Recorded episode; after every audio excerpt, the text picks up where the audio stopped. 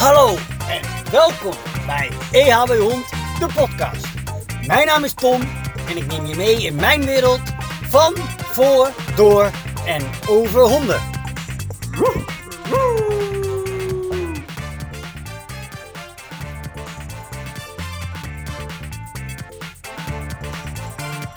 Hallo, hallo en welkom bij alweer de zesde aflevering van EHB Hond, de podcast. Voordat ik verder ga, deze aflevering is helemaal uit de klauwen gelopen. Ehm, ehm, we gaan een gesprekje aan en dat gesprekje werd een gesprek. eh, en zoals je kan zien is deze podcast meer dan een uur. Ehm, ik heb ontzettend genoten van het gesprek met Sascha. Ik vond het een heel interessant gesprek. Ik hoop dat jij, luisteraar, eh, dat ook vindt. Ik zou ook heel graag willen dat je me laat weten wat je van de podcast vindt. En ook specifiek van deze aflevering. Mail ons, stuur ons een berichtje via social media kanalen.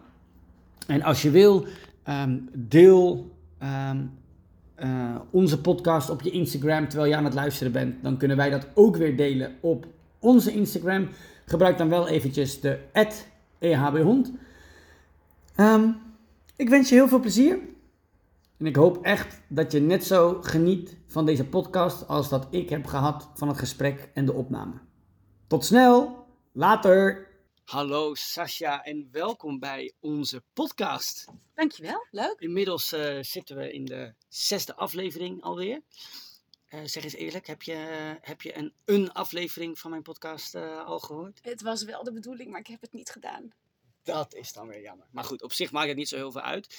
Hey, eh, wat, wat wij hebben buiten deze podcast. En ik, vind- ik vind het trouwens echt superleuk dat je eh, eh, nou ja, deze podcast met mij wil opnemen. Maar wij hebben ook voor de podcast wel eens eh, contact met elkaar gehad. En Ja. ik, ik merk wel dat we op zich, eh, ondanks dat misschien onze trainings eh, eh, eh, ehm, eh, voor de buitenwereld ver uit elkaar liggen, dat we toch best wel eh, redelijk ehm, het goed met elkaar kunnen vinden. Ja, wij klikken wel. Ehm, dus dus ik, ik, had, ik had juist gedacht om, om, om eens met jou dit gesprek aan te gaan en de podcast op te nemen en eens te kijken van, hey, eh, wie, wie, is, wie, is, wie is Sasha en wat voor interessants kan ik met haar bespreken, wat leuk is voor andere mensen om naar te luisteren. Die het dan willen horen natuurlijk. Die het willen horen. Ja. Ja. dat weet ik wel zeker. Maar goed, gemiddeld eh, heb ik zo'n 200 luisteraars. Dus op Oh. zich is dat... Mooi. op zich worden... En, en misschien, eh, misschien ben jij wel zo'n enorme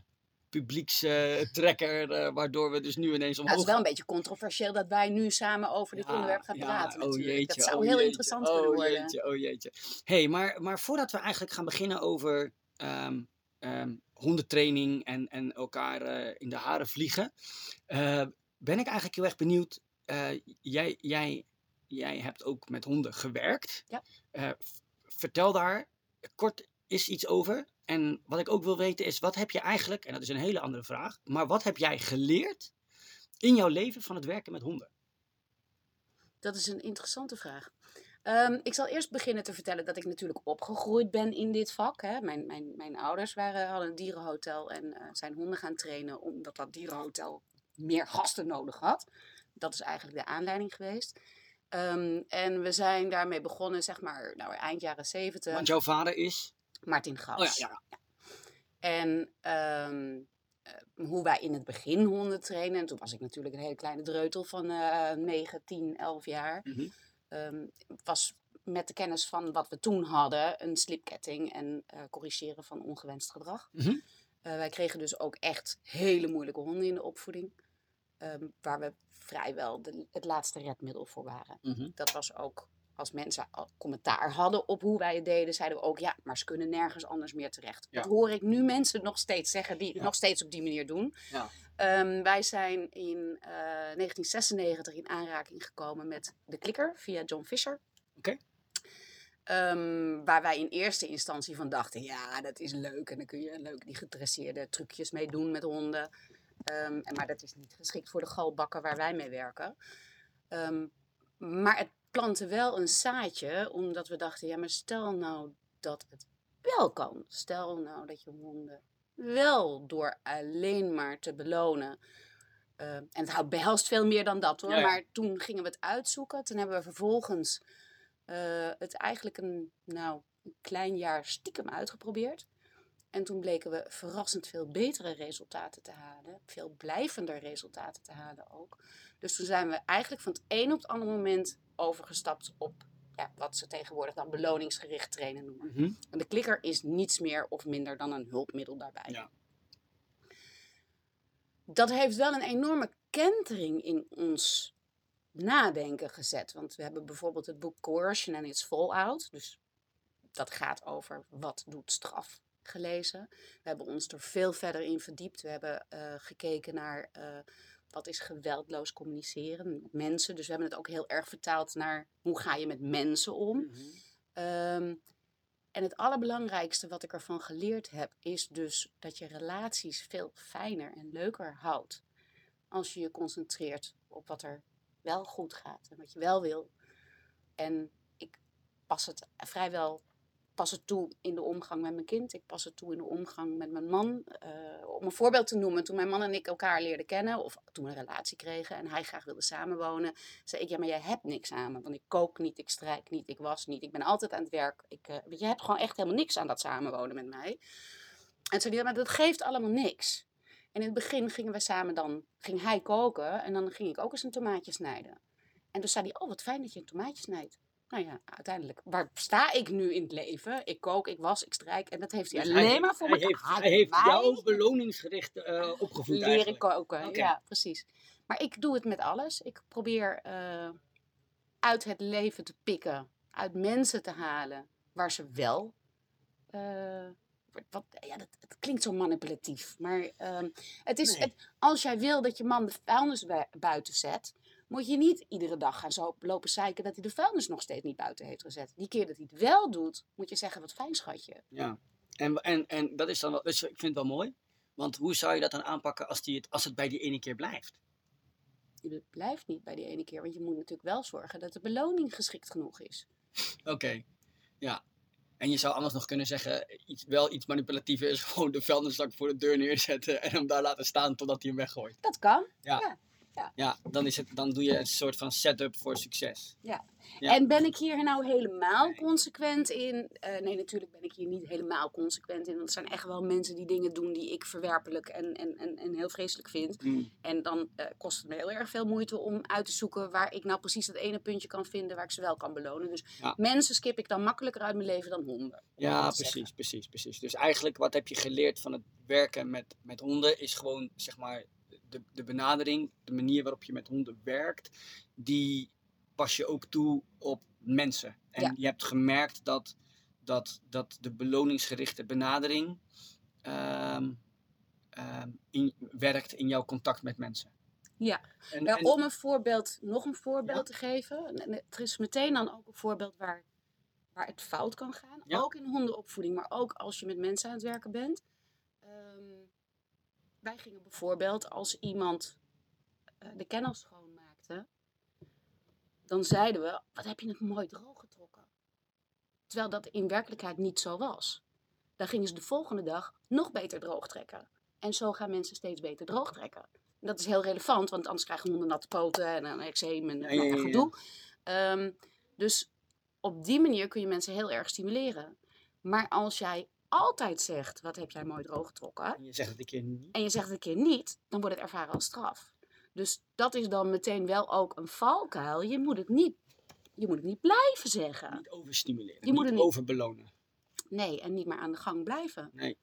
Is het dan ook, is het dan ook een moment als we dat dan even vertalen naar, naar ehm, ehm, zowel in, in jouw, hè, wat heb je geleerd in je leven als hondentraining, is dat dan het moment van belonen dat je dat op een gegeven moment gaat uitstellen en ook misschien wel gaat verminderen?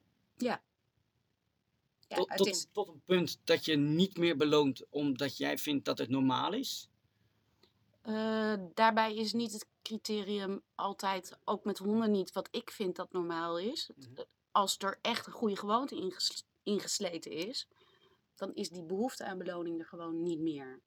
Dan, dan is het gewoon gewenst, dan is het gewoon Normaal. normaal gedrag geworden. Ja, ja, ja precies. Ja, ja. Want is, ik, ik, ik probeer het altijd dan wel eens ook te vertalen naar, naar mensen in mijn hondentrainingen. Dan zeg ik altijd van, weet je wel, in het begin, wanneer ik een hond iets leer, dan zeg ik ook altijd van, oké, beloon hem. En dan geven ze één brokje. En dan zeg ik, eh, hallo, Doet de hond nu iets wat je eigenlijk al die tijd van hem hebt gewild? Ja. Geef, Geef hem dan die meer. jackpot! Geef hem meer. Ja. M- ma- Ja. Maar op een gegeven moment zeg ik ook tegen mensen, en ik, ik weet dat nog wel van mezelf toen ik, eh, eh, hè, nu werk ik dan voor mezelf, maar toen ik ooit bij een bedrijf werkte, ja, in het begin kreeg ik allerlei veren in mijn reet gestoken. En omdat ik zo goed mijn best deed in het begin, kreeg ik nog een bonus. Dat is ook bij die ene bonus gebleven. Ehm, omdat dat is op een gegeven moment ook zeg maar het, het nieuwe normaal. Je, je hoeft niet, hè, want ik heb dus ook weer mensen die dan, eh, ze zeggen tegen de hond zit, zit, zit, zit. Dan worden ze boos, zit. Goed zo. En dan geven ze de hond heel veel eten. En dan zeggen oké, wacht even, wacht even. Ehm, heb je het nu op een rustige manier tegen je hond gezegd dat hij moet gaan zitten? Of voelde je bij jezelf een bepaalde opwinding en moest je streng zijn tegen de hond? Ja, ja, ik moest wel streng zijn. Oké, waarom zeg je dan en goed en geef je hem die jackpot? Want in feite leer je nu je hond dat als je het één keer zegt dat hij niet hoeft te luisteren en dat jij eigenlijk boos moet worden op je hond voordat hij pas moet luisteren. Ik zeg, dat is toch ook niet wat je wil? Nee, nou ja, wij, wij hanteren ook zoiets als de 45 seconden regel. Hè? Dus, dus eh, als jij je hond vraagt iets te doen en hij weet wat het is, geef hem even de tijd om te verwerken wat je hem gevraagd hebt. Want als ik in mijn boekje zit Ja. en, en, en, en iemand vraagt mij iets, dan kan het ook heel goed zijn dat ik niet gehoord heb wat je gezegd hebt. Ja. Dan ga zeggen, wat zeg je? En op hetzelfde moment realiseer, oh, ik heb, ik heb je wel verstaan. Ja. Ja. Dus geef die hond ook even Ja. de tijd. Het is niet zit, zit, zit, zit, zit. Het is, je zegt één keer zit. En in principe gaat hij dan zitten als je hem even de tijd geeft Ja, om te verwerken wat je gezegd Ja, hebt. precies. Nou, voor, voor mij is dat zeg maar een beetje rasafhankelijk. Dus als ik dat bijvoorbeeld bij een bull terrier zeg. Ik zeg ook altijd tegen mensen of een bokser. Nou, boksen is dan, boksers zijn meer clowns en een bull terrier is gewoon super eigenwijs. Ik zeg, als je tegen een bull terrier zegt zit, ja, dan pa- pas dan inderdaad even die 45 seconden regel toe. Ehm, maar heb je bijvoorbeeld een labrador uit werklijnen of een Mergelsheide uit werklijnen, ja, dan, dan gaat die 45 Dan zit, hij seconden... bij, dan zit hij al bij Ja, de... Ja, dan zit hij al.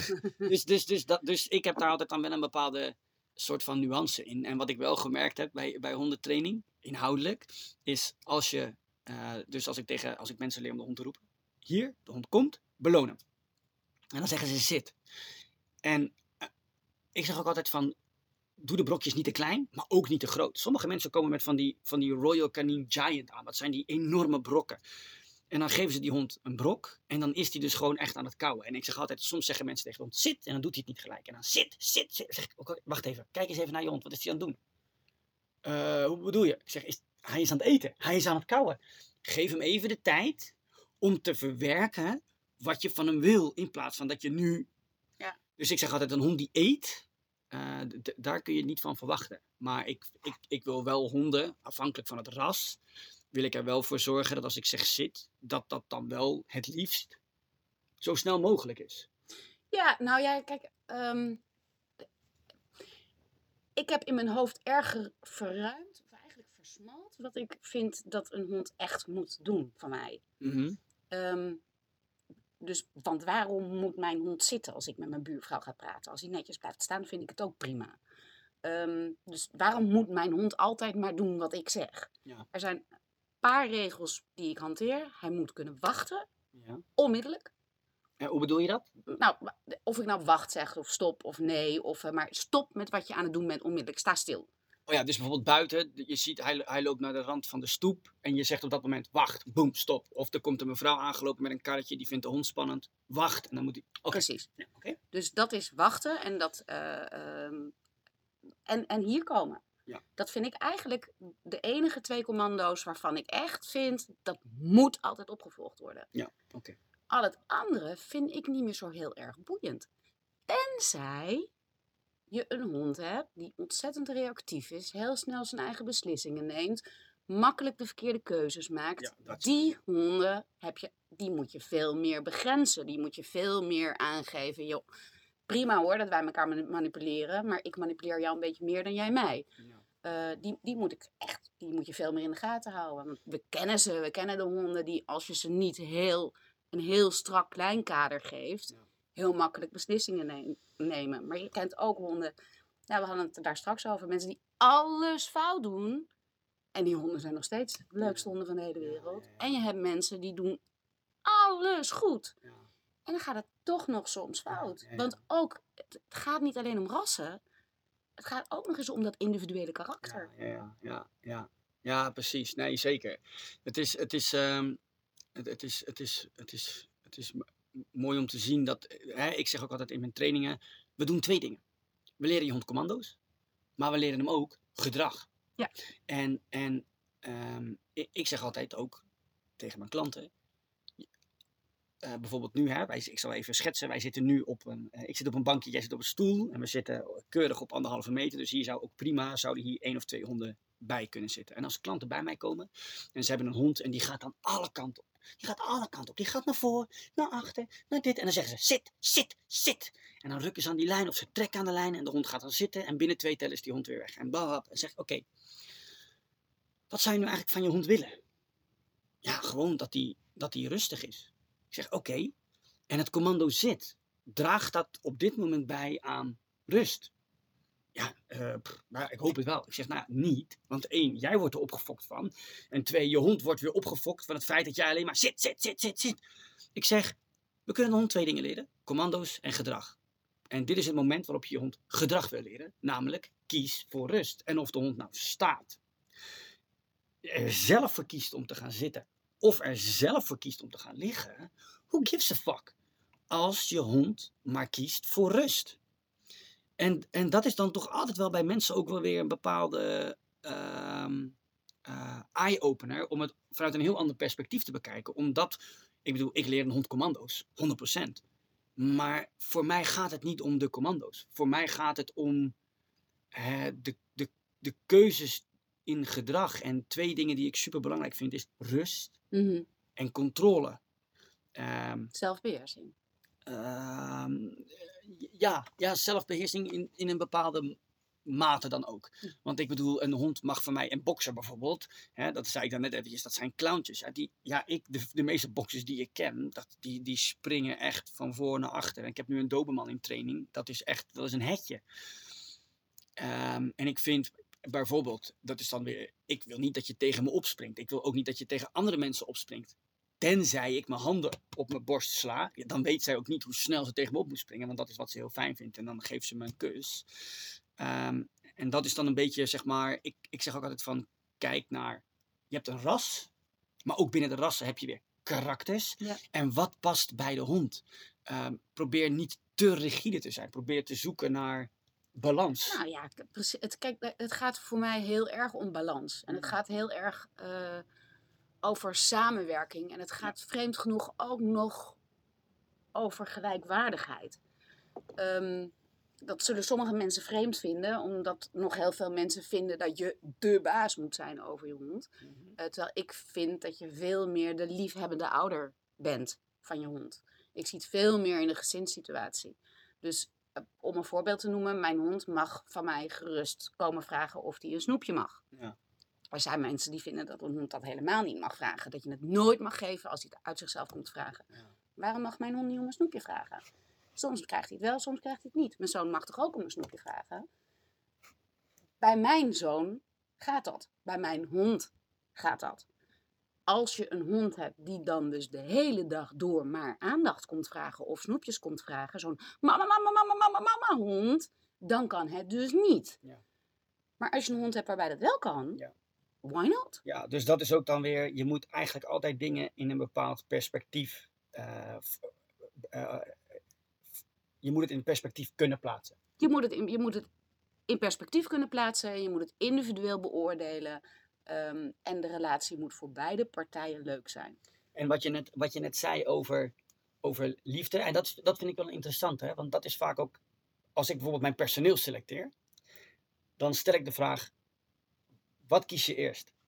Leiderschap, liefde of liefde en daarna leiderschap? En leiderschap, en dat is natuurlijk super lastig, want, want wat, is dan, wat is dan precies leiderschap? Ik vraag dat ook altijd aan al mijn klanten. Eh, jij bent toch de baas van de hond? Ja, ja, ik ben de baas van de hond. Wat maakt jou dan eigenlijk baas van de hond? Waarom ben jij de baas van de hond? Ja, ik geef hem eten. Hij moet gewoon doen wat ik zeg. Ja. Zeg ik- En dan zeg ik, oké, oké, jij bent ook vader, toch? Ja, of moeder. En wat maakt jou dan ouder? Ehm, en dan komt er ineens een heel, heel uitgebreid antwoord. En dan is het zorgen, liefde, maar ook regels en grenzen.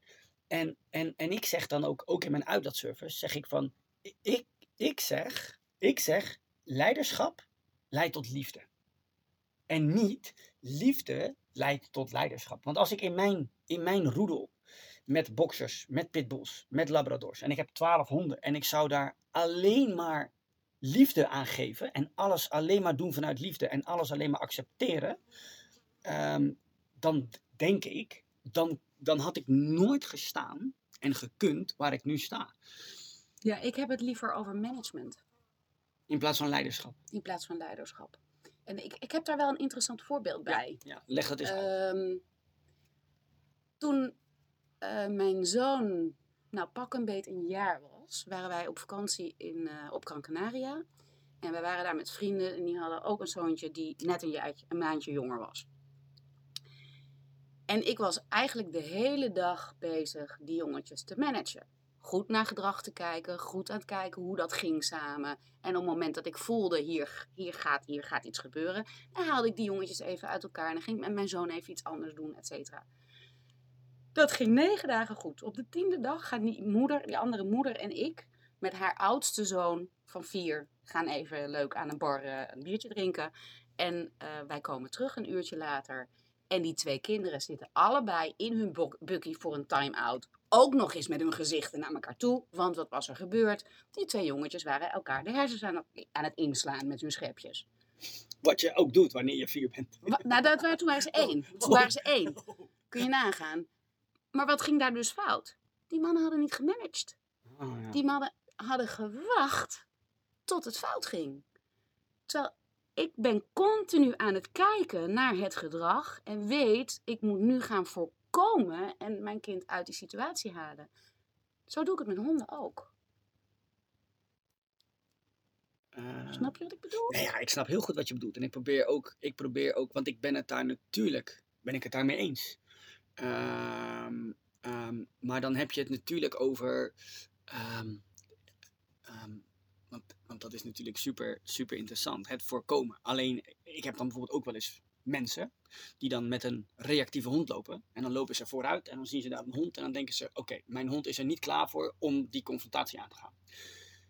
Rechtsomkeer. Ze draaien zich om. Wat denk je wat? Loopt daar ook een hond? dan heb je dus van beide kanten honden. Ja, dan kun je niet meer het voorkomen. Dan gaat het Nee, dus- maar daar ja. hebben wij wel een, een, een, een, wat wij dan een noodrem noemen. Ja. Dus wat wij eh, met, met honden die reactief zijn naar andere honden, die leren wij in feite een touch aan. Dus, eh, dus met je neus op mijn hand. Ja. En dat is een noodrem. Die moet je bij dat soort honden, vind ik dat nog zo'n gebod dat hij echt altijd moet opvolgen. En dat is op het moment dat jij zegt touch, of welk ander commando Ja, jij ja, geeft, gaat hij met zijn neus in je hand. En dan heb je dus geen last meer van die andere honden waar ze ook staan. Want hij zit met zijn neus in je hand. En hij weet dat dat een oefening is die hij heel erg veel gaat opleveren. En dan kun je hem er ook nog doorheen klikkeren. Staccato klikkeren noemen wij dat. En het kliklekkers, kliklekkers, kliklekkers, kliklekkers. En dan haal je hem ook uit die situatie.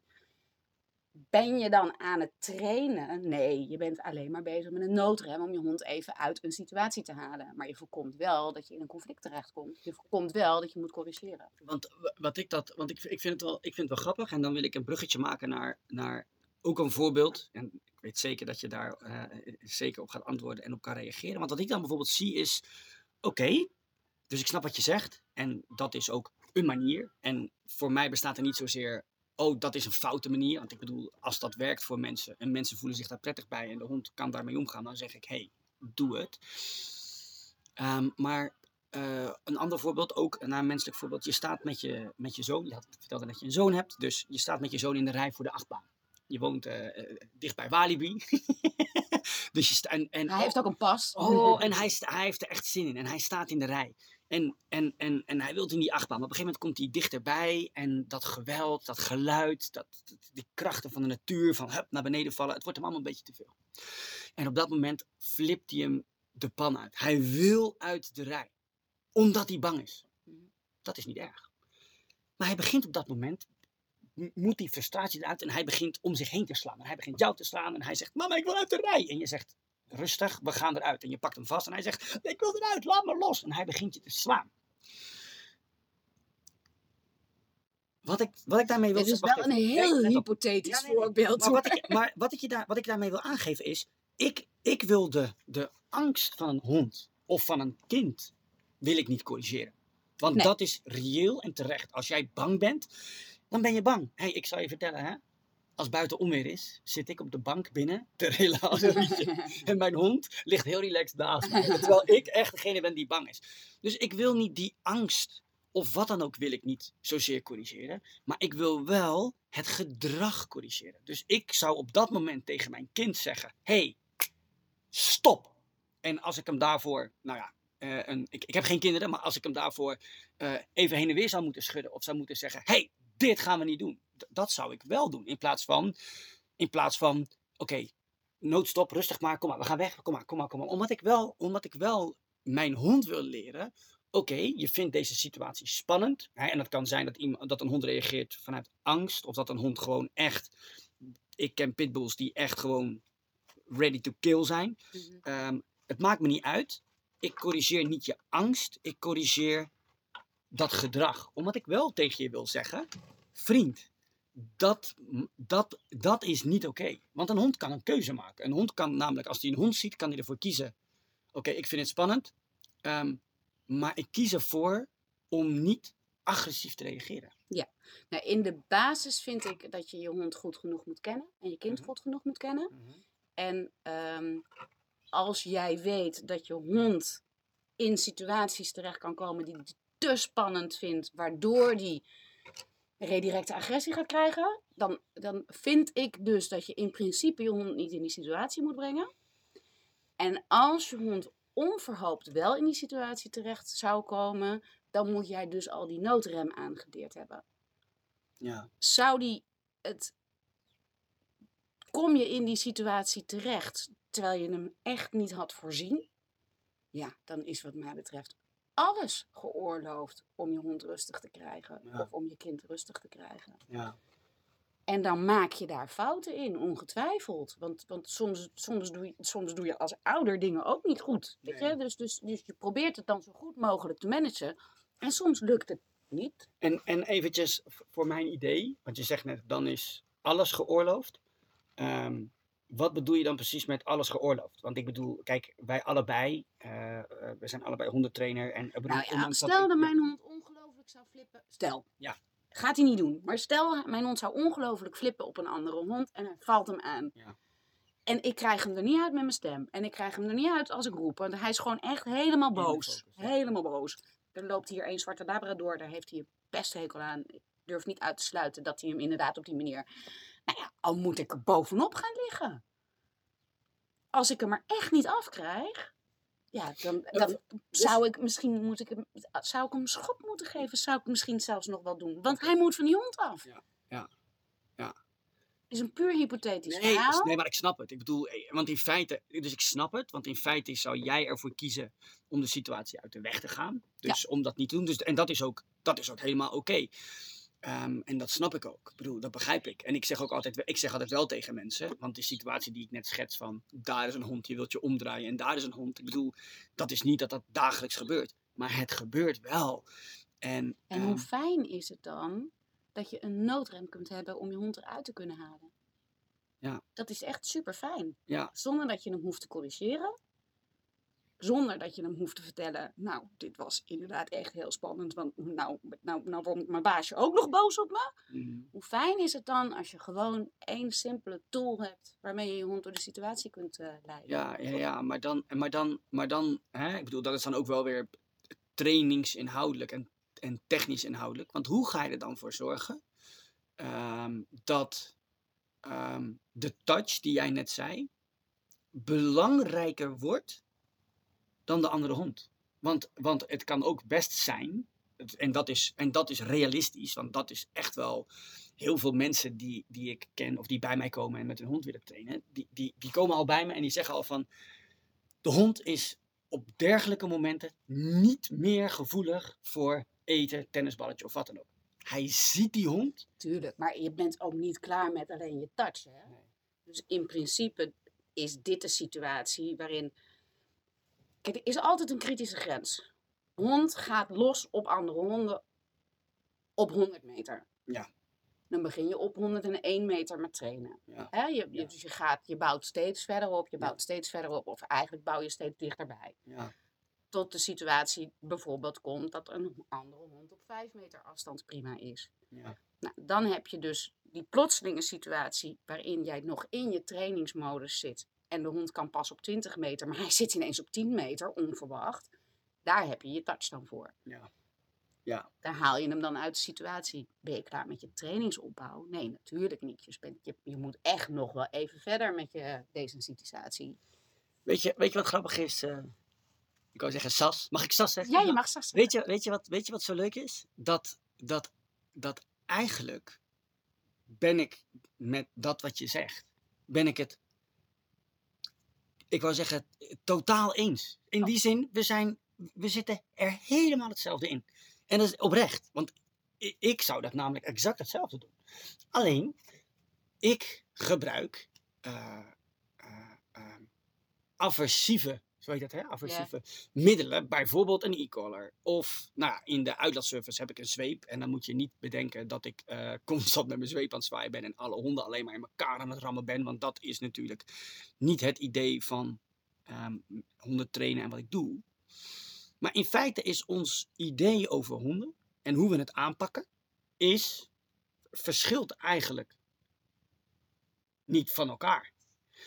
Hoe kan Nou ja, als jij het woord zweep noemt, ga ik wel een beetje Ja, achter mijn oren krabben. En, maar, het punt is dan, maar het punt is dan, en daar ben ik dan op zich wel, op zich wel, wel in geïnteresseerd. Want ehm, van hoe, hoe, hoe kan het dat er, dat er op zich best wel ehm, overeenstemmingen zijn in het idee en wat we doen? Want ik bedoel, ehm, ja, ik gebruik een e-collar, maar laat ik vooropstellen dat wanneer ik iemand zijn hond zie corrigeren, of met een e-collar, of een rukje aan de lijn, of ehm, aan een tuig, vanuit frustratie, ja, dat is natuurlijk al sowieso een no-go. dat ik de allereerste ben die zegt: Oké, stop. Wat je nu aan het doen bent, is echt in geen enkele vorm oké. Maar, maar hoe komt het dat, dat, dat zeg maar, de beloningsgerichte trainers en, en mensen die aversieve middelen gebruiken, Mhm. zo tegenover elkaar gezet worden? Zo, zo alsof, er, alsof er echt twee verschillende werelden zijn. Alsof het ene zwart is en het andere wit. Ehm, daar heb ik wel eens over nagedacht. Eh, Ik heb wel eens verzucht, hoe is het in vredesnaam mogelijk dat de meest positieve hondentrainers zo lelijk tegen andere mensen zijn? Ja. Want dat is, dat is echt zo. Ja. En volgens mij komt dat omdat het om kwetsbare afhankelijke wezens gaan, gaat. Dus het gaat om honden. De mensen zien dat als kinderen. En het ligt dus super gevoelig hoe je met je hond omgaat of hoe je met kinderen omgaat. En mensen die positief trainen en echt begrijpen, oké, dit is een wezen met gevoel, met emoties, met verstand. En die hond wordt nu iets aangedaan in hun ogen. Dat vinden ze onverteerbaar. En dan vinden ze dus ehm, eh, acceptabel om lelijk te zijn tegen degene waarvan zij vinden dat het een mishandelaar is. Ja. En dan gaan ze dus hele lelijke dingen zeggen. Nou ja, en ja, ehm, kijk, en, en je hebt natuurlijk, ehm, helaas, je hebt straf en je hebt straf. ja, ja, En jij bent iemand, eh, eh, net zoals, Ja. ik weet niet of ik zijn naam Fabian eh, mag noemen.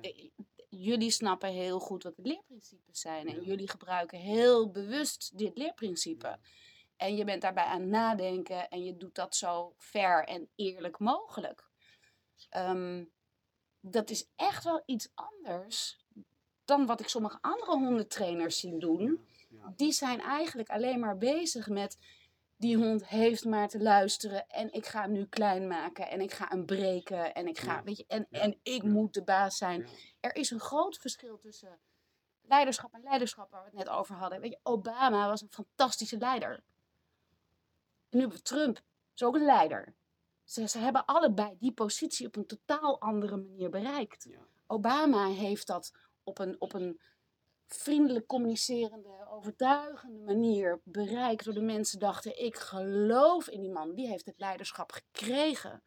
Trump heeft het leiderschap gepakt. Ja, ja. Trump is een. Ja, nou, dan hebben we het over politiek. Maar Ja. Trump is in die zin. Hij is een leider. Maar hij is een bullebakleider. Hij onderdrukt. Ja. En dat is een groot verschil. En dat is een groot verschil. Want als je bij Trump iets doet wat hem niet bevalt. dan gooit hij gewoon de laan uit. Ja. Dus, en, maar het zijn beide leiders. Nou ja, wat ik, wat ik denk En, daarin... ik, en, en, en Ja. ik denk Mhm. jij toch meer een Obama bent dan een Trump. Nou ja, het, het, het, ik denk dat, dat waar, waar, vooral, waar vooral dan het probleem eigenlijk in zit. ehm, want ik, ik eh, liep een keer in een park en eh, al heel lang liep daar een mevrouw met twee labradors. En die honden luisterden echt voor geen Gewoon niet, gewoon niet. Roepen en die honden kwamen niet. En ineens, van de een op de andere dag, riep ze die hond. En die hond kwam niet. En hij sprong de lucht in. En ik denk, wat de fuck gebeurt daar nou? Ze had die hond een e-collar omgedaan. De hond luistert niet. En ze dacht, nou, als jij niet naar mij wil luisteren, dan straf ik je. Undercover in Nederland met Alberto Stegeman. Als ik zie wat voor praktijken daar gebeuren, Vreselijk. da- dat vind ik ook verschrikkelijk. Dus ik denk vooral, ik denk vooral waar het zeg maar misgaat, is ehm, we hebben beloningsgericht trainen en daar hebben we allemaal een beeld bij. Namelijk het geven van eten, het belonen van goed gedrag. En als je het hebt over, over ehm, het gebruik van zweep, e-collar, slipketting, prikband, whatsoever, dan hebben we daar een, een, een idee bij, wat, ons, wat we zelf invullen. Waar dan misschien voor mensen zoals ik, zoals Fabian, misschien ook wel een kans ligt om, om te zeggen van oké, maar wacht eventjes. Dit is eigenlijk hoe we het gebruiken. Want ik snap best ja, maar weet want ik snap best als iemand, als ik tegen iemand zeg dat ik een zweep gebruik en iemand heeft daar een idee bij. Oh, een zweep.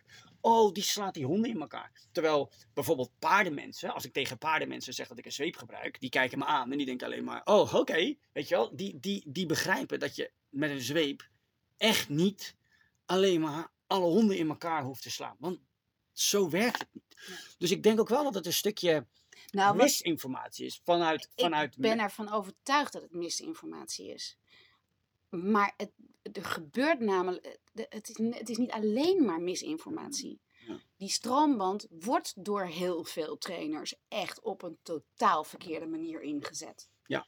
Die is, dat is gewoon zoals wij vroeger trainden.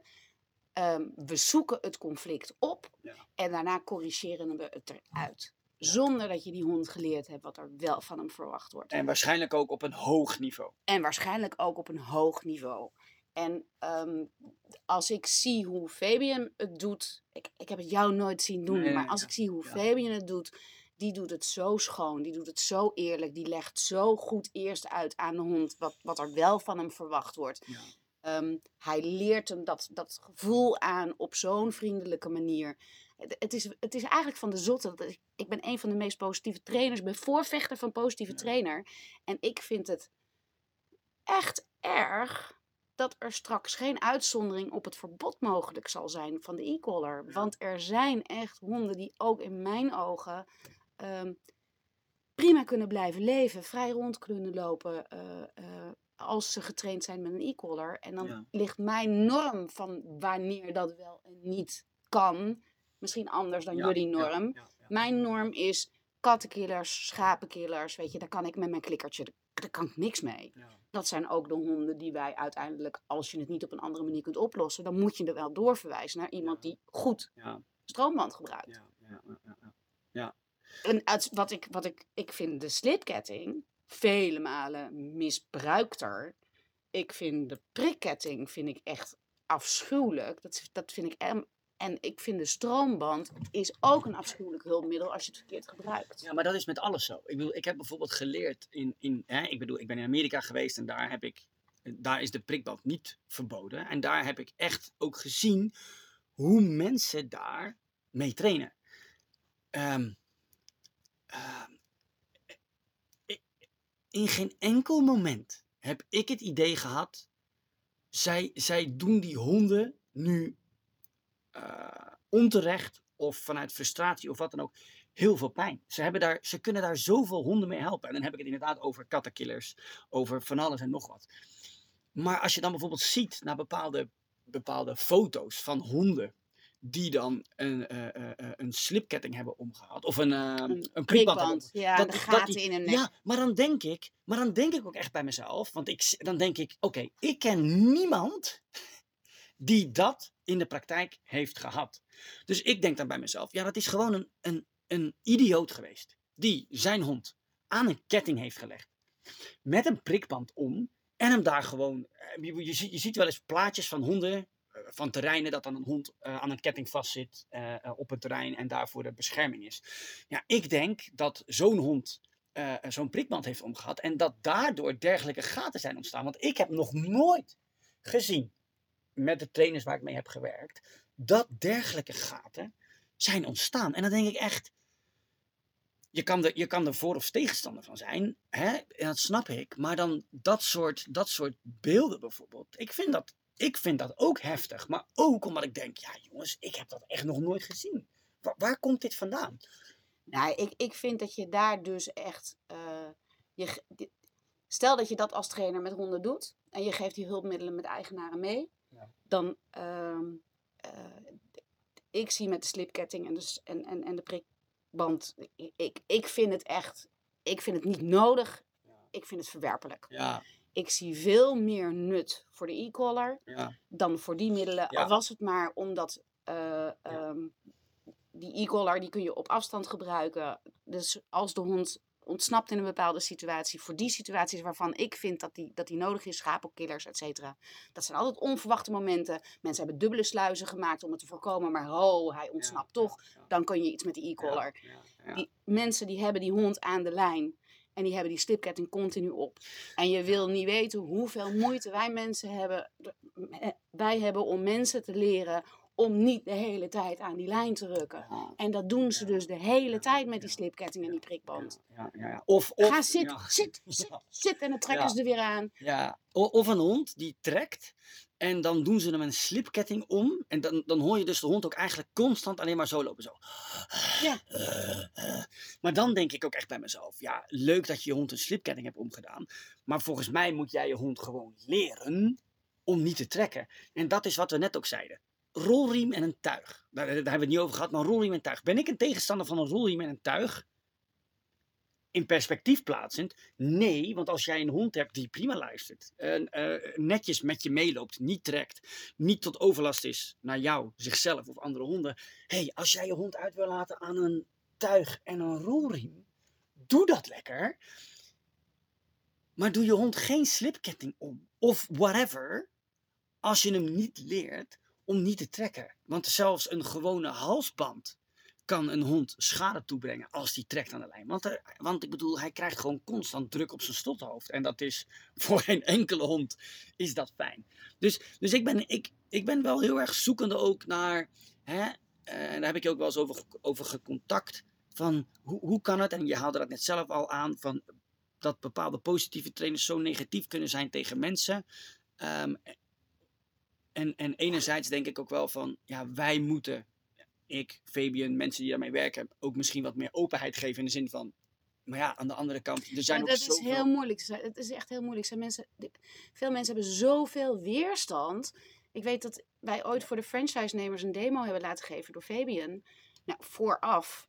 Hè, aan, aan, echt aan onze eigen interne hondenscholen. Vooraf was dat echt heel moeilijk om iedereen daarbij te krijgen. En ik vond echt dat ze het moesten zien. Omdat Mm. je dan tenminste weet waar je over praat. Ja. Want je moet wel weten waar je het over praat. En waar kwam die Maar weerstand kan ik- vandaan? Stroom. Ja. Het wordt gewoon stroom. gewoon stroom. En, en, en, en het oude beeld van vroeger. Want vroeger had je natuurlijk de teletak. En die had drie standen. En, en, en het was knalboem. eh, Ja, ja. Dat was het. Dat is, dat is natuurlijk ook waar het vanuit van, vandaan komt. Van de jager, die had gewoon een apparaatje gemaakt. En de hond ging in plaats van achter een konijn, ging die achter een ree aan. En dat moest hij niet doen. En hoe kon hij hem stoppen?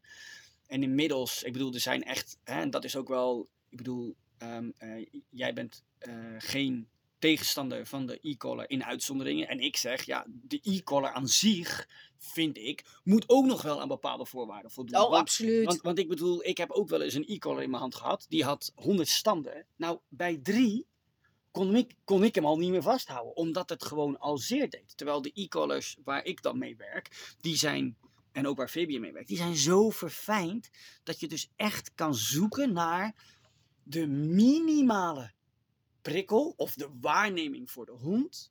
ehm, om hem daarmee te leren. In plaats van zit, de hond zit niet, boem, Ja. er volop knallen. En dat is dan natuurlijk ook wel, ja, er zijn ook, er zijn ook trainers die, ehm, en misschien ook wel bekende trainers. Ik bedoel, ik, hè, als je gaat kijken naar die documentaire, dat, dat zijn natuurlijk ook wel een organisatie met een bepaalde naam. En als ik dan zie hoe daar met honden wordt omgegaan, dan denk ik echt, hoe dan? Ja, Hoe dan? onbegrijpelijk. Dan zeg je dat je houdt van honden. Ja, En dan hou je dus van macht, volgens mij. ja, ja, ja, ja, ja, ja. Dus, maar ben ik, ben ik dus, als, als, kijk, er komt dus een verbod op de e-collar. Of is er misschien zelfs nu definitief nog al? niet. 1 juli 21. Eh, nou, er is een concept. Dus Er is een eh, concept. ja. Het is nog niet helemaal duidelijk, maar in principe willen ze echt een Ja. definitief verbod voor alles, voor iedereen. Mag helemaal niet meer gebruikt worden. Grappig dat het ding dan wel verkocht mag worden, maar dat terzijde. Ehm er zou gewoon. Trainers zouden alleen met het ding moeten mogen werken als ze een certificaat hebben waarmee ze kunnen aantonen dat ze het op de juiste manier doen, de leerprincipes snappen, snappen hoe het opgebouwd moet worden. En die trainers zouden vervolgens de bevoegdheid moeten krijgen om eigenaren een certificaat te geven. Ja. En die trainers zouden het die eigenaren moeten leren. Dat is voor mijn gevoel de enige manier waarop je een uitzondering zou kunnen maken. Ja. En volgens mij is die uitzondering noodzakelijk. Want anders is het namelijk voor sommige honden altijd aangelijnd en gemuilkorfd Ja. of dood. Ja. ja, precies. En daar vind, ben ik voor. En dan vinden jij en ik misschien. Dat is voor mij het criterium. Ja. Dan mag je hem inzetten. Dan Ja. verwijs ik door. Ja, ja, precies. Alle andere dingen kan ik op mijn manier oplossen. Ja, ja, precies. Ja, ja, ja, ja. dat, is, dat is natuurlijk super lastig. Hè? Ik bedoel, we hadden het natuurlijk eh, voor, voor de podcast, zei ik ook van er is een situatie. Want ik, ik, was, ik was bij een overleg, eh, een algemene vergadering, wat over de e-collar ging. En, en, en wat er natuurlijk ook gewoon gebeurt. Want er is natuurlijk een verschil tussen de ideale wereld en de realiteit. Ja. En ik bedoel, er zijn ook gewoon eh, mensen die bij mij komen. En die, die zullen ook heus wel bij jou komen. Ehm, ja, die hebben een, een Mechelse herder gekocht van een fokker. En het was een nestje van acht. En eh, ja, er zijn twee broertjes en zusjes die zijn naar de politie gegaan. Mhm. Ja, ja, mijn hond was daar niet goed genoeg voor. Maar hij heeft wel de driften. Hij heeft wel... Hij is net niet goed genoeg bevonden. Maar ja, het is ook niet echt een huishond. Nou, die vrouw zei, ja, maar zulke honden zouden dan ook niet aan zo'n gezin verkocht moeten worden. En dan denk ik, ja, dat is die ideale wereld. Maar dat is niet de praktijk. En dat maakt het dan natuurlijk soms ook wel gewoon lastig om, om, daar, om dan te bedenken van, ja, maar hoe gaan we dat dan, hoe gaan we dat dan oplossen? Want ehm, ehm, ja, ja die, zulke honden, daar, daar, ja, ik vind ook wel dat je als baasjes zijn daar gewoon goed over na moet denken. En dat je keuze niet alleen maar moet zijn, ja, want ik heb vroeger altijd Mechelsers gehad. Of ik vind dat ze er mooi uitzien. Ik bedoel, ik vind ook wel dat je je moet verdiepen in, in ras. En wanneer je naar het nest gaat kijken, dat je ook wel een beetje een idee moet hebben van, nou ja, wat voor karakter of wat voor hond past dan misschien bij mij. Maar je zei net iets eerder heel erg interessant. Want jij kijkt eh, misschien ook door jouw ervaring als hondentrainer. En, en alles wat je hebt meegemaakt, om dus op een bepaalde manier naar je kinderen te kijken. Ja. De mannen konden dat niet. En ik denk ook wel dat wij best wel, dat er heel veel mensen zijn die de capaciteiten die wij hebben gekregen door onze ervaring in het herkennen van gedrag en het kijken naar en de situatie kunnen deescaleren, dat heel veel mensen dat dus ook gewoon niet kunnen. Omdat dat best Ja, maar wel je kunt het ze wel leren. Als jij jezelf serieus neemt als inst- instructeur of trainer in, in, in het begeleiden van mensen, Ja. dan zul je moeten bedenken hoe je het ze kan leren. En eh, eigenaren kun je heel veel leren. Vroeger, toen wij net begonnen met de klikkers, zeiden ze, nou, maar dat kun je eigenaren niet uitleggen hoor, want die zijn er te stom voor. Nee, dan ben ik dus een slechte instructeur. Ja. Ik moet het ze leren. Ik Ja. moet ze leren kijken. Het is wel heel grappig trouwens. Ik, ik heb toevallig net Jane Goodall, die ken je misschien? Nee. Apenonderzoekster. E- Een van de beroemdste apenonderzoekster eh, in Nederland. Is, eh, of in, in de wereld. Ze is echt briljant. Ben, eh, maar goed, zij blijkt geen gezichtsherkenning te hebben. Dus zij kan in haar vroege jeugd al, kon zij gezichten niet uit elkaar houden. En ze is heel erg getraind dus op het letten van lichaamstaal van mensen. Om mensen uit elkaar te kunnen houden. Mhm. En zij werd gorilla-onderzoeker. En kon al die gorilla's dus aan hun gedrag perfect uit elkaar houden. Dus eh, mensen die het niet van nature hebben, die kunnen het zichzelf wel aanleren om heel goed naar gedrag te kijken. Ja, maar dat is. Maar daar zeg je natuurlijk ook wel iets. Ik zeg ook altijd tegen mijn klanten: het wordt heel hard werken. Omdat als je dat wil ontwikkelen, dan moet je daar ook wel. En daar moet je ook maar wel, maar wel tijd voor hebben en zin in hebben. Want, want ik bedoel, ik weet nog wel eh, vroeger, en dan, dat is ook nog wel, ik denk dat hondenwereld, en daar kan jij misschien ook wel iets over zeggen, hondenwereld en hondentraining is echt ook wel veranderd. Heel erg. Toen ik vier was, dus ik ben nu 36 en ik was vier, hadden wij buren. Weet je wat die deden met hun hond? Die deden de voordeur open. De hond ging letterlijk de straat op. Die ging gewoon zijn eigen rondje in de wijk maken. Iedereen in de wijk kende die hond. En als die hond klaar was, Dan ging hij weer naar huis. dan kwam die weer naar huis. Dus eigenlijk een beetje wat we met de katten doen. Ja. Hoe die dan naar buiten gaan en dan weer terugkomen. Dat deden dus onze buren met hun hond. En als ik dat dan nu, nu ik daar zelf in betrokken ben in de hondentraining en in de hondenwereld. Ik kan me dat niet meer voorstellen. Nee. Mijn vader, die, wij hadden vroeger een hond thuis. Eh, en en die, mijn vader heeft die letterlijk van een, een man afgepakt die zijn broertjes en zusjes gewoon in de sloot dumpte. Ja, eh, maar dan is de, is, is de wereld toch ook wel echt ontzettend veranderd. Omdat al- als, ik, als ik nu mijn voordeur open zou zetten en ik zou mijn hond loslaten en ik zou zeggen zoek het uit. Hoe opgevoed mijn hond ook is, daar kom je denk ik niet meer mee weg. Nee, nou ja, ik, ik denk dat de meeste honden niet eens zouden gaan. Nee, ja. Maar ehm, ehm, ja, ik wilde even terugkomen op dat nestje met die twee honden eh, die wel geschikt waren om Ja, te werken en die zes die niet geschikt zijn. Ehm, die fokker heeft absoluut de verantwoordelijkheid, vind ik, om goed na te denken over waar hij zul- zulke honden plaatst. Ja. En dat moet hij dus niet bij onervaren eigenaren plaatsen. En, en wel ervaren eigenaren moet hij begeleiden of laten begeleiden door iemand die er verstand van heeft, van begin af aan. Om te voorkomen dat dat dus inderdaad tegen de tijd dat het een puberhond van een, van een jaar is, echt een hond is om achter het behang te plakken. Wat logisch is.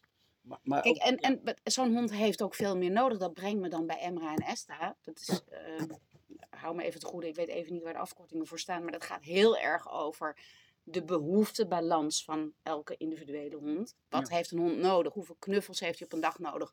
Hoeveel beweging heeft hij nodig? Hoeveel nadenken heeft hij nodig? Hoeveel spel heeft hij nodig? Ehm, en als die balans helemaal oké is, dan gaat in principe een hond niet galbakken. Ja. Ehm, eens. maar dat moeten die mensen wel weten. Ja. Want die moeten niet voorheen een leuk schoothondje gehad hebben, nu een Mechelse herder En op dezelfde manier. en op dezelfde manier ermee omgaan. Want dan gaat het fout. Ja. Op het moment dat jij een werkhond, een hond uit een werklijn krijgt, zul jij van het begin af aan heel erg op je zelfbeheersing moeten gaan Ja, zitten. ja. Maar, maar de praktijk is dus anders. De praktijk is anders, maar ik vind. Ja, de praktijk is anders en dat vind ik, dat zou niet moeten mogen. Nee, nee, maar dan, en is, dat, en is dat dan weer misschien. Wil je dat dan ook weer terug redeneren of terugleggen bij de regering? Dat daar een fokbeleid zou moeten zijn over het fokken van honden? Of vind jij dat dat de verantwoording is van de mens zelf? Want ik denk als je het namelijk gaat hebben over de verantwoording van de mens zelf, dan weet ik één ding heel zeker. Gaat niet gebeuren. Nee. Nou maar ja, ik, de- vind, ik vind wel dat je gelijk hebt. Ik vind ja, dat je nou gelijk ja, kijk, primair is, vind ik. ik- vind het een hele lastige discussie. Want ehm, eh, ik ben vaak behoorlijk vergevingsgezinde eigenaren. Omdat ik denk, ja, je wist ook niet beter. Je dacht ook gewoon dat het leuk zou zijn. ja. Je hebt ook maar gewoon vertrouwd op wat de fokker je vertelde. Ehm, ik ben veel eh, strenger naar professionals. Ik vind een professional Ja. neemt, moet zijn verantwoording nemen, moet zijn vak bijhouden, moet alle, alle nieuwste kennis tot zich nemen. Iemand die nu nog steeds honden in elkaar trapt en klein maakt, eh, omdat hij nog steeds denkt dat je de baas moet zijn. Ieder, iemand die nu nog als professional zegt, elke rotwaarder moet je voor zijn eerste een keertje in elkaar getimmerd hebben, want anders grijpt hij je. Dan denk ik, waar zat je met je verstand de afgelopen 30 jaar? Weet je, heb je dan echt niks bijgeleerd? Dat vind ik maar profe- bij professionals vind ik dat echt fout. Eigenaren vind ik ook ja, joh, laat je even vooraf voorlichten. Maar als Maar ze zich laten voorlichten door die persoon. Als ze zich laten voorlichten ze- door de ja. verkeerde persoon Ja. en ze denken bij een professional terecht Ja. gekomen. Ik mens, je kunt mensen alles wijsmaken. Ja, dus eigenlijk En zou er het zijn ook het mensen is die- natuurlijk wel een vrij beroep, hè? Het is dat de overheid wil het niet reguleren. Nee. En dan proberen we in de branche zelf het zo goed mogelijk te Ja. reguleren. Hè, door, door erkenning van de Raad van Beheer of de SPPD of eh, Ja. nou ja, kan even ja, leg al die, al die anderen. We proberen dat allemaal goed te reguleren. Maar de consument weet het niet. Ja. consument moet weten, ik moet een gecertificeerd iemand. De consument moet weten, ik moet vragen naar, die, naar recente diploma's. Ja. Ja, het, is, het is natuurlijk wel, en ik bedoel, en, en, en eh, ja, ik bedoel, ik denk dat ik het daar ook natuurlijk absoluut eh, eens ben met je. Ehm, en ik, ja, ik, het, het idee van je moet een Rotweiler voor zijn eerste jaar eh, een keer in elkaar geschopt hebben, of in ieder geval hebben laten weten fysiek wie de baas is, dat, dat, dat, dat is voor mij nieuw. Want dat is persoonlijk, zou, zou ik dat nooit denken of vinden. Dus als ik zo'n persoon tegen zou komen, dan zou ik daar ook echt wel moeite mee hebben. Maar ehm, wat, ik, wat ik bijvoorbeeld zelf wel heb, en je had het net over de brancheorganisaties en hoe het dan geregeld wordt. Ehm, ik, ik, vind het dan wel lastig, want er is dan, ik, ik heb een, ook een hondenuitlaatservice en, en er was dan een brancheorganisatie. Super tof, super interessant. Ik was serieus oprecht geïnteresseerd van, nou, misschien is het wat voor mij om daarbij aan te sluiten, want ik vind wel dat, dat dergelijke collectieven is wel goed. Maar toen zag ik de, de, de, de, de eisen die gesteld werden, ja, daar zou ik niet doorheen zijn gekomen. Nee, En- maar, ik, maar dat is dan natuurlijk ook zo onrealistisch. Maar dat is, dat is dan soms wel, dat is soms wel lastig. Want dan inderdaad, dan staat er bijvoorbeeld dat, dat dan inderdaad, je mag, ehm, en ik bedoel, ik, ik steek niet onder stoel of banken dat ik eh, train met e-collars. En ik steek ook niet onder stoel of banken dat ik met een zweep loop.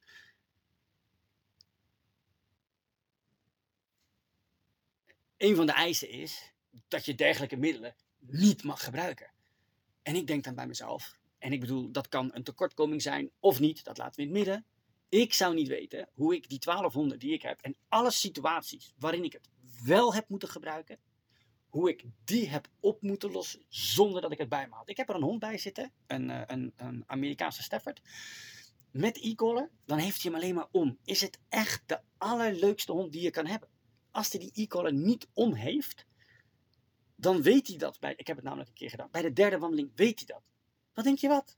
Met elke hond die we tegenkwamen vechten. Ik heb die baasjes, heb ik gewoon meerdere re- dierenartsrekeningen moeten geven, omdat die hond elke hond aanviel.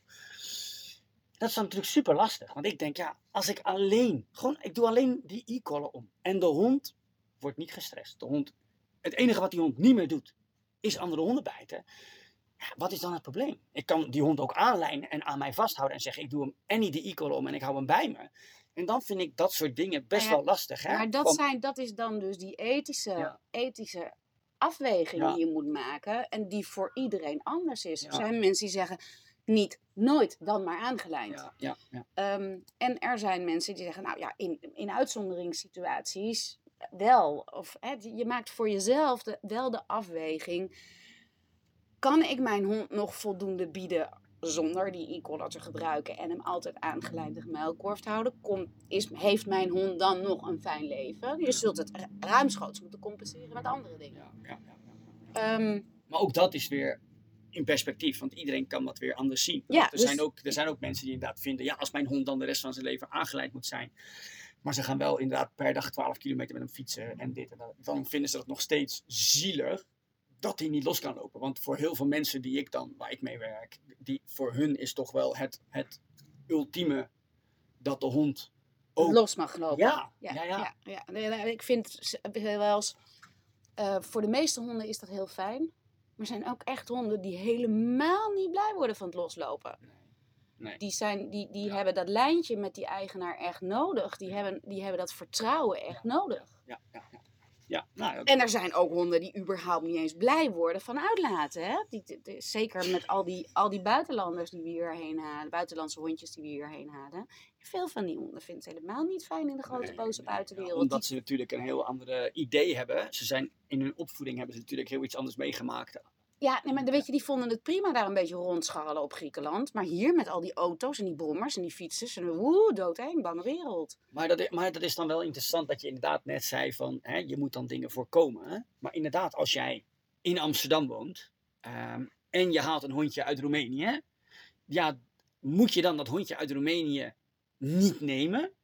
Of vind je dan dat je toch zo'n hond, nou ja, als ik zeg on- moet onderwerpen aan stress, dat, en dan bedoel ik niet zeg maar dat je, dat je hè, er is natuurlijk echt wel een, een kantelpunt. Maar als je die hond onderwerpt aan stress, je helpt hem, je traint hem dat het in de stad zijn best leuk kan zijn. En Mhm. daarvoor moet je misschien eerst iets meer stress veroorzaken om vervolgens die stress te kunnen reduceren. Is dat dan, zou dat dan ook iets zijn waarvan je zegt, nee, nee, nee, dan moet je dat ten alle tijde voorkomen, zo iemand moet zo'n hond niet nemen? Poeh, gewetensvraag. je mag er even over nadenken. gewetensvraag. Ehm, eh, waar jij op doelt is een hond helpen door een situatie heen. eh, waarna die uiteindelijk de opluchting zal ervaren: hé, hey, het is eigenlijk niet eng. Hè, de flooding heb je daar Ja. feitelijk over. Ja. Ehm, dat kan. Ehm, weet je, dat, kan in bepaalde situaties kan dat soms werken. Net zoals een hond die niet trappen durft te lopen, soms geholpen kan zijn, veel sneller geholpen kan zijn om er even doorheen te leiden. Ja. En hem dan de opluchting te laten ervaren van hé, hey, dit ging eigenlijk best prima en ik krijg nog een beloning ook. Dus dat kan, ik ben daar niet, ik ben daar niet per se tegen. Nee. Ik vind alleen dat je het ten alle tijden moet proberen te voorkomen. En ik vind ook dat je wel. ehm, ik wil een hond, maar wil de hond mij? En wil de hond mij, daar hoort ook heel mijn omgevingssituatie bij. Het moet wel passen. Ja. Weet je, als jij. ehm, als je geen tijd hebt voor een hond, moet je geen hond nemen. Als je Ja. geen omgeving hebt waarin een bang hondje kan wonen, moet je misschien geen bang hondje nemen. Nee. Dat zijn andere Ja, dus, Ja. dus ik vind wel dat je daar een verantwoordelijkheid hebt. Maar goed, er zijn hele volkstammen die niet voor baby's kunnen zorgen en toch baby's nemen. Ja, Dus, ja. Nee, dat is, nee, dat is zeker zo. En ik bedoel, er is ook wel echt wel, ik bedoel, heel vaak, dat is ook wel een van de vaak gehoorde dingen die ik, die ik dan terugkrijg van mensen die inderdaad een buitenlands hondje hebben. Die, die zich ook gewoon lelijk vergist hebben in de ernst van het probleem. Ja. En, en dat vind ik dan ook wel weer een dingetje. Ehm, want dan, dan, dan zeggen mensen wel, maar ik heb voor de hond gekozen, dus ik vind niet dat ik hem weg kan doen. Ja. En ik zeg dan tegen mensen, als dat beter is voor de hond.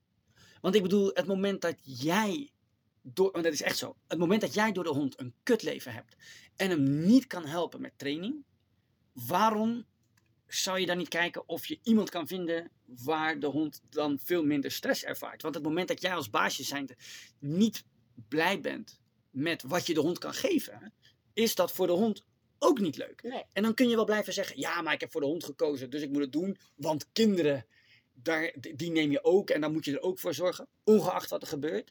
En dan denk ik, ja, maar ik vind die, die vergelijking vind ik dan niet altijd...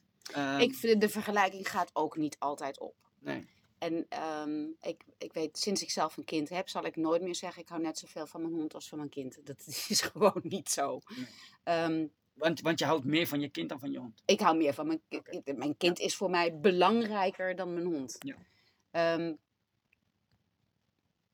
ja, ja dat, maar goed, ik, hoe, hoe komen we erop eigenlijk? Eh, weet, ik weet niet meer. Wat zei je nou net?